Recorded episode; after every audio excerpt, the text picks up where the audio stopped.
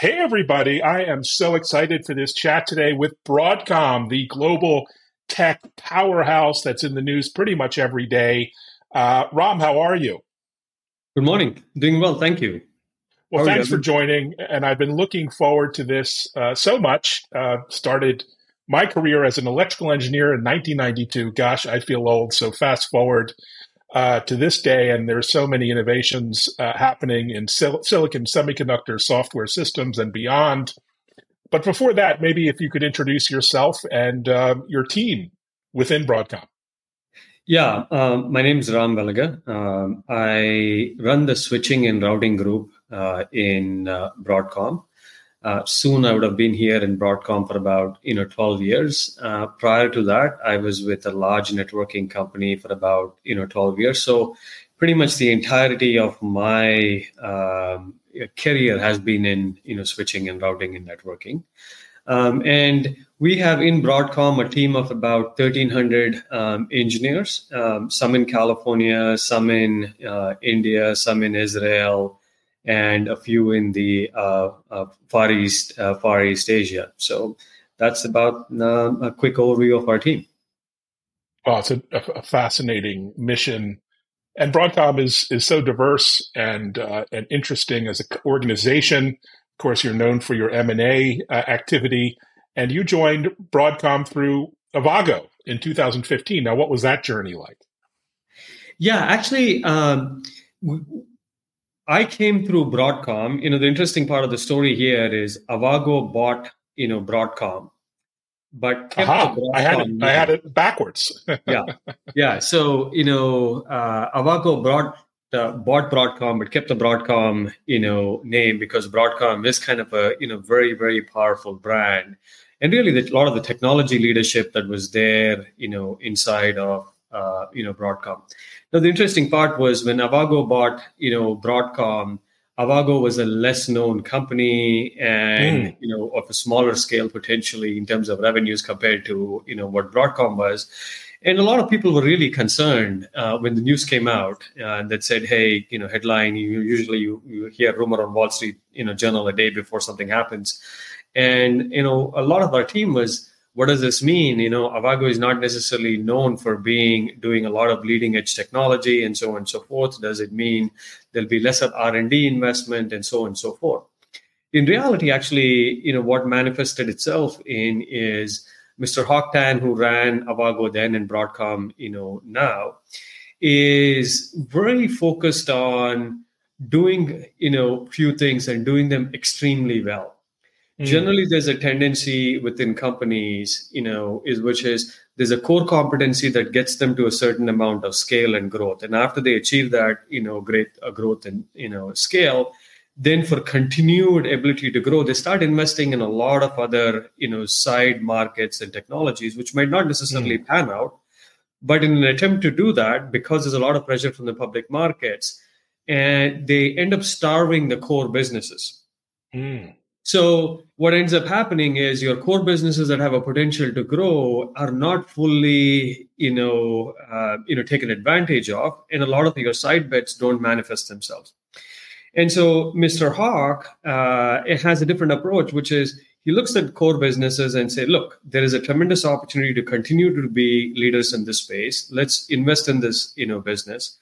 Grow the business and make sure we are industry leaders. And that's exactly what ended up happening to our team, which is, you know, back in, uh, you know, twenty sixteen, right after we got acquired, you know, mostly what I heard from our, you know, competition and customers is, look, you guys are not going to be able to invest. You won't be able to innovate. So there's an opportunity for us to come and grow, take, take away share from you.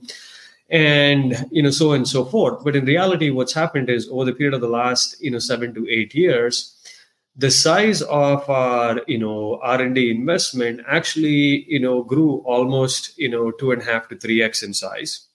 Wow. And we have the same number of people, right? The interesting thing is we didn't necessarily grow the size of our team, but we have invested in largely in the team. If you think about it, if you're, in, mm-hmm. you know, if you're, uh, you, you're spending two and a half to three times more if you have the same number of people, and seventy percent of the cost of running an, you know, engineering organization is people cost.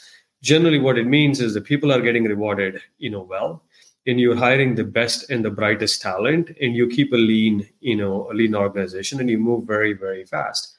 So lo and behold, you know, eight years later, I would say we've been able to innovate faster than we've been able to innovate before, and we continue to have industry-leading products.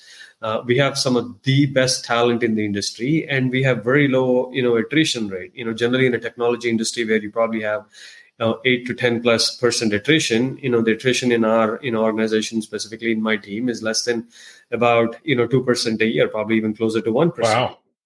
So I would say we're thankful for the acquisitions that have happened. We're thankful for, you know, Mister Hock Tan's focus on uh, leadership of products, and more importantly, his focus on You're keeping a lean organization and rewarding the team well, but also expecting that the team delivers, you know, industry-leading products.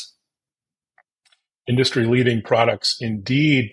And let's dive right in, because uh, we're hearing about A I all day, every day, everywhere, all at once, like the movie, um, particularly with uh, C E S happening right now, but not so much about what's happening at uh, layer two, layer three uh, of the network that actually powers all of this cool A I innovation, devices, applications, et cetera. So, you know, in the context of A I, you know, tell us about innovation there at the Ethernet level, the Ethernet product solution level. Yeah, I think, you know, for most of us, we would say we weren't thinking much about, you know, A I till, you know, December of twenty twenty-two. Mm-hmm. Uh, when, you know, ChatGPT first unveiled itself, and everybody was kind of, you know, really taken back by the power of what's possible uh, then.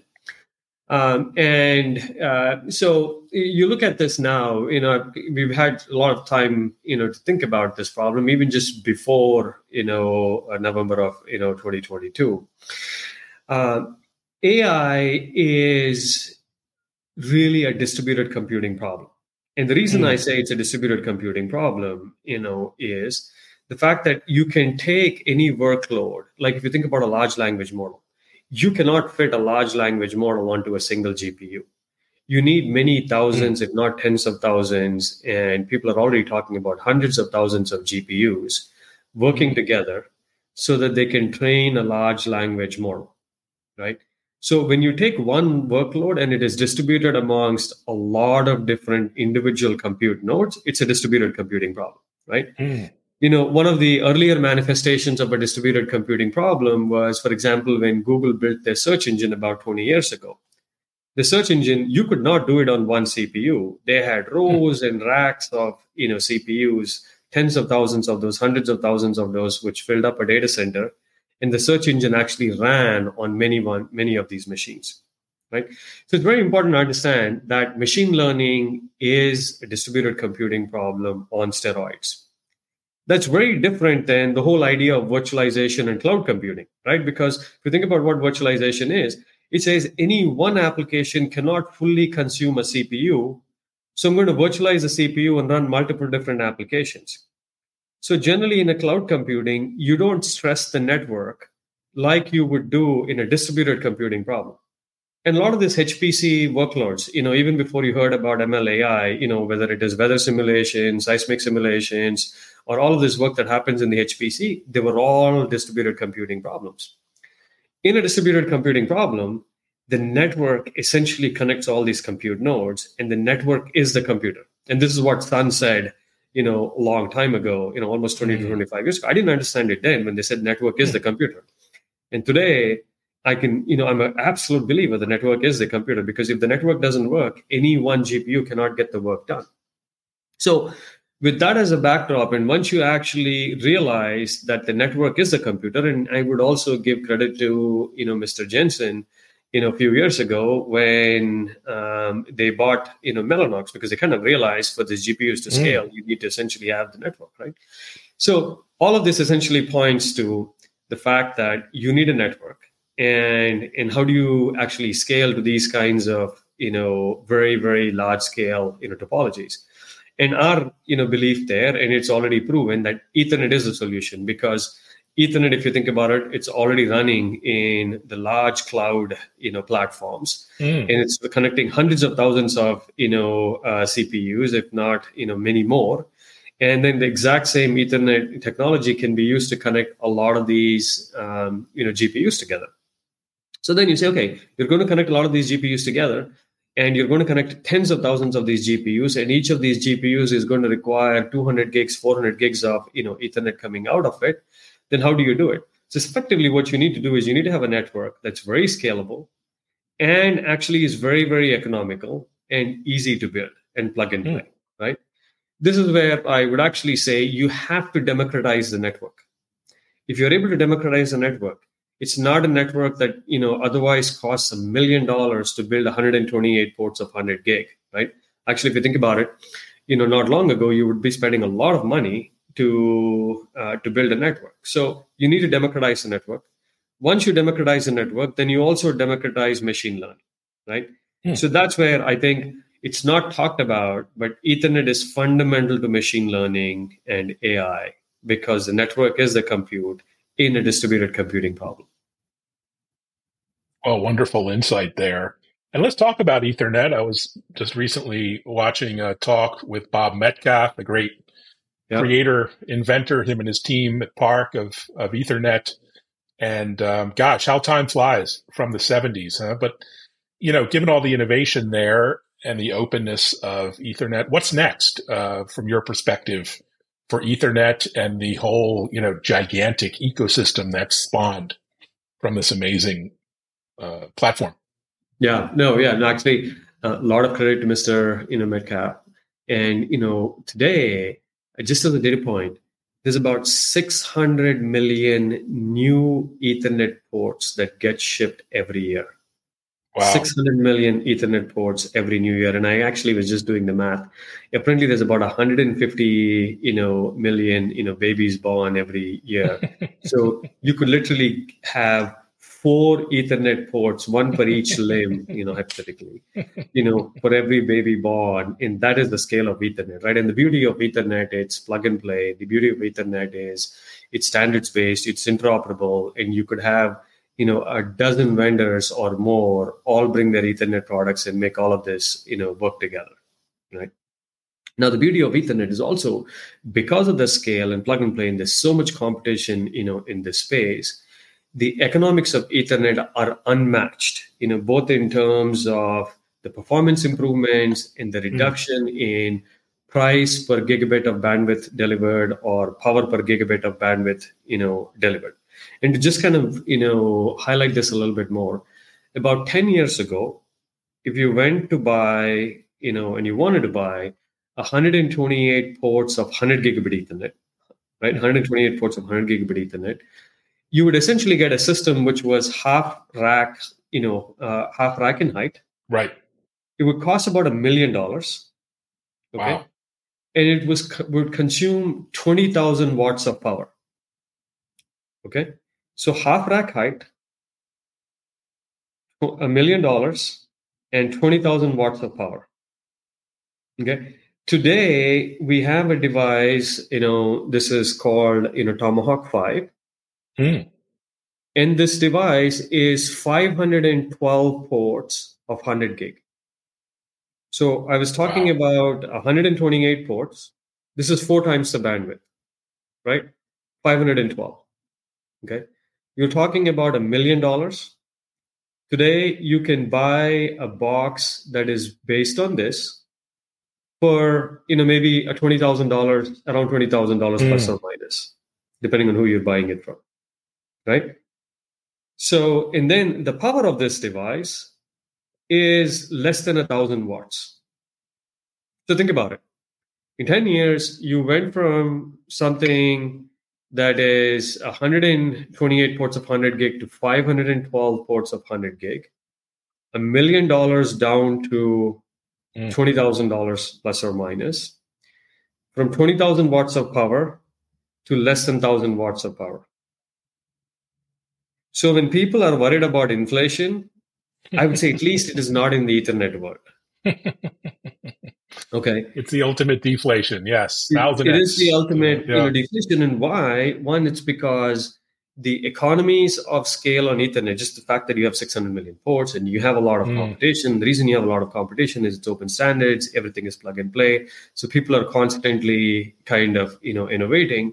And there's a very large ecosystem, you know, uh, built around this, right? So I'd like to kind of, you know, remind everybody that what we take for granted for Ethernet today is the essence for everything connected, you know, whether you're at home, you're at work, you're, mm. you know, driving around, you know, it's the, uh, it, it's the, you know, basically the highways on which everything that's possible today is happening. And, you know, I'm very thankful for Mister Met, Mister Metcalfe and everybody else who contributed to it. Now, yes. you take that and say, yeah, sorry, Evan, go ahead. No, please continue. I'm yeah. intrigued. You take that and say, okay, is the Ethernet that we have today great enough for where we want to mm. go forward going forward as we connect a million, you know, if not hundreds of thousands of G P Us and millions of G P Us, what else needs to happen? And that's when we said, hey, look, there's some enhancements that can happen to Ethernet. And as Ethernet has always been, you bring a collection of different, you know, industry leaders to the table and talk about enhancements that need to happen to the Ethernet. So about a couple of years ago, we started this consortium called the Ultra Ethernet Consortium, mm. entirely focused on being able to connect up to a million G P Us, each having at least a few hundreds of gigabits of bandwidth coming out of each of them, so that you can build very, very large clusters to la- run this and run and train these very large language models, right? Broadcom was one of the founders, you know, along with, you know, a host of other companies like Intel, A M D, Microsoft, Meta, mm. and so on and so forth.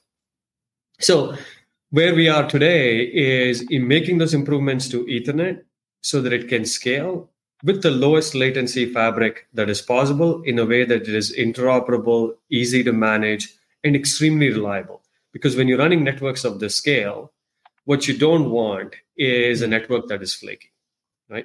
So that's where, you know, Ethernet is headed, heads down, focused on it. You know, the challenges that A I is going to, you know, keep throwing at the network. Ethernet is here. Already, you know, seven out of the eight largest cloud, you know, providers in the world are already running their A I infrastructure based on Ethernet. And our goal is to continue to scale this going forward. Wow, incredibly exciting, very interesting. So let's talk about the marketplace, um, you know, the incredible growth, uh, hypersonic growth, um, but change and disruption for everyone, including uh, companies like Broadcom. How do you stay agile? How do you adapt to all of these new market requirements and continue kind of to stay ahead of the curve? Yeah, um, you know, one, I think uh, agility to a certain extent is also a structure of your organization. You know, the fact that mm. our team has kind of pretty much been the same size of the team, you know, seven, eight years ago, what it is now, allows us to keep a very lean organization, very flat. You know, we don't have many layers of the organization. And what that means is the information in the organization flows very, very fast, and we are able to actually make decisions very fast. Doesn't necessarily mean all our decisions are right all the times, but when you make fast decisions and mobilize the organization, move quickly, even if it is an you know bad decision, you have a you know feedback loop that is just as fast, and you're able to course correct, right? And by virtue of the fact that you actually have a lean organization, means you have your ears to the ground, you're constantly actually looking at what's happening around you, you're staying close to your customers and getting feedback from the customers, you get good feedback from the ecosystem, and you're able to move very quickly. So I think it's, that's very, very fundamental, being able to move quickly in an organization that is lean and agile and is also paranoid. We always, you know, remind ourselves the business that we have built over the last ten, twenty years could be easily lost in a span of two, three, four years if we mm. are not executing and not innovating, right? For us, we very strongly believe in execution. And that's why if you actually look at our, you know, last ten, you know, years plus of execution, methodically, every eighteen to twenty-four months, we double the bandwidth of our switches. Mm-hmm. As a matter of fact, it's interesting. Actually, somebody from outside can predict what our roadmap is because they'll say, hey, look, these guys came out with the chip in twenty twelve, twenty fourteen, twenty sixteen, twenty twenty, you know, twenty eighteen, twenty twenty, twenty twenty-two, twenty twenty-four. I can tell you what they're going to do in twenty twenty-four and twenty twenty-six. And it's extremely important because when we are predictable, the ecosystem around us also is able to build and make sure that they are being very productive, building their products around us, and we're able to move very, very fast. So I would say being paranoid, lean organization, focus on execution is what we do. Love that. It sounds so simple, but of course, it's not. Um, I'd, I'd love to hear leadership lessons or insights you might be able to share from leading such a dynamic uh, business unit in Broadcom for so many years. You know, just what we just touched on right now, right? One is being paranoid. Do not take your current state, mm. you know, for granted. And number two, uh, you know, book that I have read twenty years ago that I believe in every day is Innovator's Dilemma, which is the market that is yours today could very easily be disrupted by disruptive technology. So you always have to worry about being able to disrupt your own self, because, you know, if you worry about the margins that you have today, the products that you have today, and you're trying to defend them, you could be disrupted by something that you haven't thought about. So be willing to disrupt yourself. And number three, really focus on execution, and being able to, you know, execute is a function of having the team that's aligned, a lean organization, a very flat organization, and, you know, being very close to the customers as well as your entire ecosystem. I think those are my three. Great, great advice. You can't go wrong with that. Um, developers, developers, developers. Of course, it's uh, always the focus. Um, lots of new developers entering the market with Gen A I, lots of new O E M prospects for you. I can imagine Broadcom Silicon and all kinds of new uh, platforms, uh, as, as, as you can imagine better than I. Any advice to developers on getting started, going down the road of, of building in advanced layer two, layer three connectivity? Any lessons learned from, you know, working with O E Ms for so many years? Yeah, you know, what I would say is networking is plumbing that you only think of when it stops working, right? So when you go and especially talk to the uh, in next generation of potentially networking engineers that come in, people don't necessarily think about being in networking. They're thinking about how do I work at the application layer, how do I write mm. some software, and so on and so forth. But I would say networking is such an exciting, you know, uh, piece, because if networking doesn't work, nothing's going to work, and there's so mm. much innovation to be had in networking. So first, I would say, please pay attention to networking, and there's a lot that could be done in, you know, networking, and the opportunity to actually innovate in networking is so interesting. As, as a matter of fact, when you look at, you know, companies, whether it's Google and so on and so forth, do you see the amount of white papers and papers or research papers mm. they're writing based on innovations that can happen, you know, networking? So first, I would say, you know, think about the art of what's possible. Don't take, you know, Ethernet for granted as it is today. People keep innovating, you know, in networking, so you should do that. You know, and number two um, is obviously there's a lot of platforms that you can, you know, continue to grow on with regards to, you know, the silicon that's available, the operating system stacks that can be developed, the next generation of operating system stacks that could be developed. So if there's one message is do not ignore networking. It's a great opportunity to be, and it's the essence of computing. Well, fantastic advice. So we're in the heat of twenty twenty-four. I can't believe it, but here we are. Any uh, trips, travel, events coming up? Uh, you're going to be hitting the road soon, I imagine. Anything you might share? Well, looking forward to, you know, M W C, you know, mm-hmm. Barcelona, where I, I think, you know, we will get to hear a lot more from everybody else about what's happening in the, you know, area of uh, M L, A I in the context of uh, networking. Mm. So I, I think that's next on uh, next immediate trips. Fantastic. Well, I'll be there. Look forward to seeing you in person. And thanks so much for your time and, and the insights. I know you're extraordinarily busy. Much appreciated. And thanks, everyone, for watching. Reach out to Broadcom. They're all over social media with great content and white papers and uh, news announcements. So uh, catch them there. Thanks so much, Ram. Thank you, Evan. Thanks for the opportunity. Have a good day. Take care, everyone. Take care. Bye. Bye-bye. Thank you.